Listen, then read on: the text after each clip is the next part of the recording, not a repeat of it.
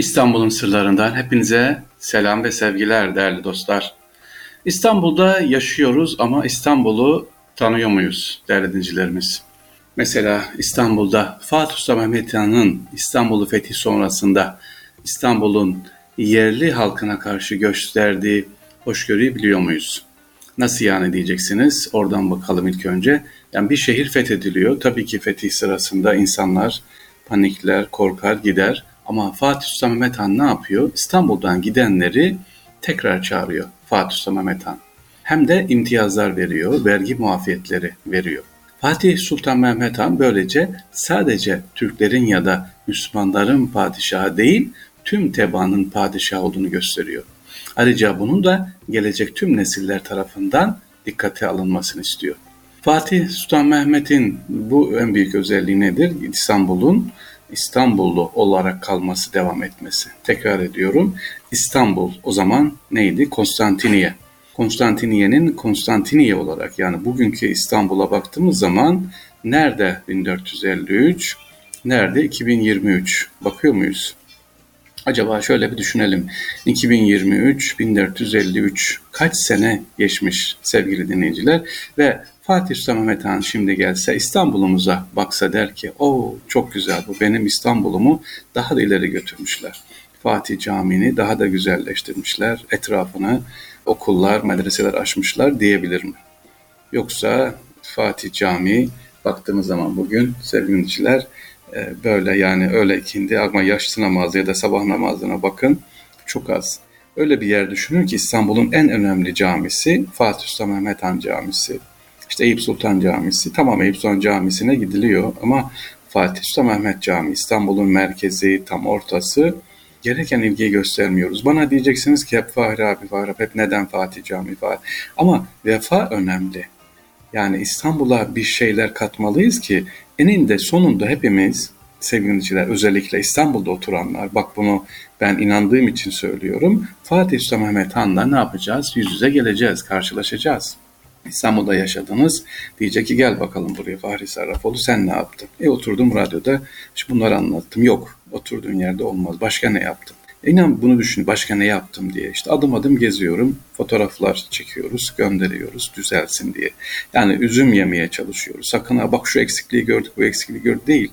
Benim şiarım şu. Fatih Sultan Mehmet Han bana sorsa ki size de aynı şekilde sorsa Ali, Veli, Ayşe, Fatma ne yaptın kızım, ne yaptın oğlum diye sorsa, torunlarım diye sorsa İstanbul için ne yaptık? Üç kat veriyordu. Bunu dört kata çıkardık. Bir de çatı katı yaptık. Ne yapalım? Çoluğa çocuğa daire yaptık mı diyeceğiz sevgili dinleyiciler.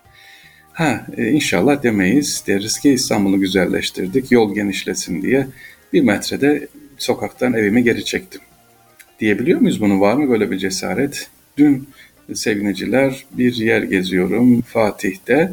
Böyle arka sokaklarda çarşambanın altında daracık sokaklar. Evler yeni yapılmış. Sokak dar.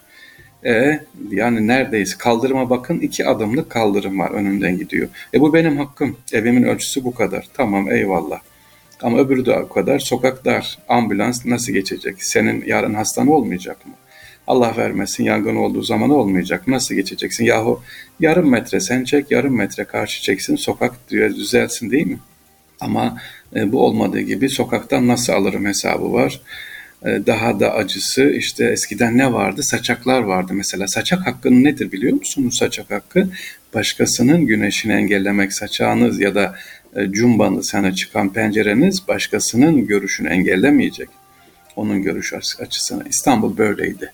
Kısaca sevgili dinciler Fatih Sultan Mehmet Han sorduğu zaman ne cevap vereceksiniz? Ben o dec vereceğiz kendim olarak düşünüyorum Fahri Sarrafoğlu. E, buna hazırlıyorum, cevap hazırlıyorum. Bakalım size hazırlıyorum. Hocam ben Hakkari'de oturuyorum, ben Konya'dayım, ben işte Niğde'deyim, Aksaray'dayım. E, bilemem yani yolunuz nasıl olsa bir şekilde ömürde bir sefer düşüyor buraya. O türbeyi göreceksiniz, gidiyorsunuz, ziyaret edeceksiniz. İnşallah İstanbul için bir şey yapalım.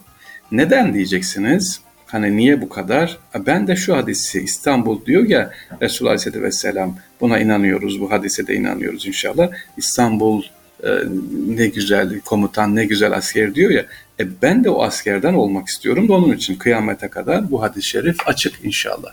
İşte onun için diyoruz ki İstanbul için sevgiliciler ne yapalım elimizden gelen bir şeyler yapalım. Fatih Sultan Mehmet Han dedik mesela ona en büyük desteği veren Akşemseddin. Akşemseddin diyoruz ama sevgili Akşemseddin'in kim olduğunu, nasıl olduğunu da bilmiyoruz. Aslında sakallı olmadığını, köse olduğunu biliyor muydunuz mesela?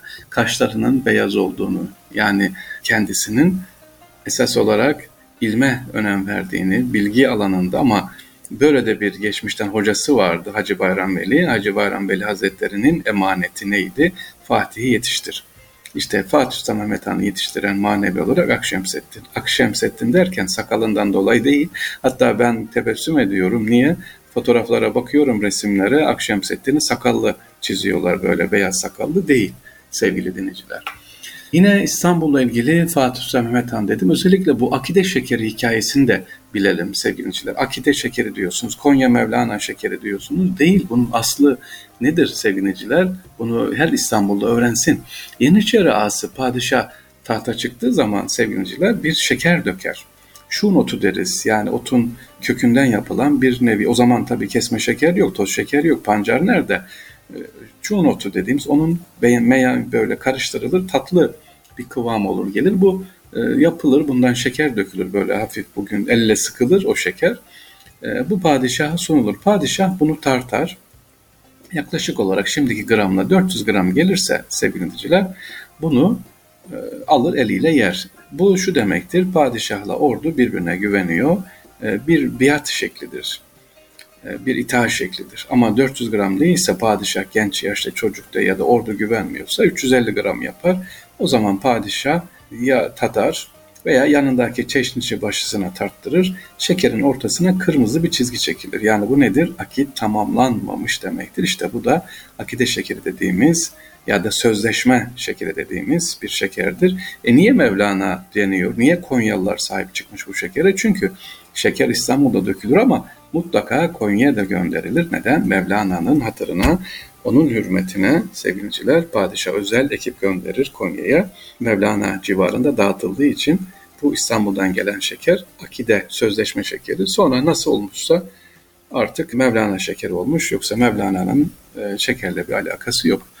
Evet İstanbul sırlarında biraz sizlerle sevgiliciler dertleştik. İstanbul'a dedik ki Fatih Samet Han gelse neler yaparız, neler söyleriz. Hadi bakalım biraz düşünelim.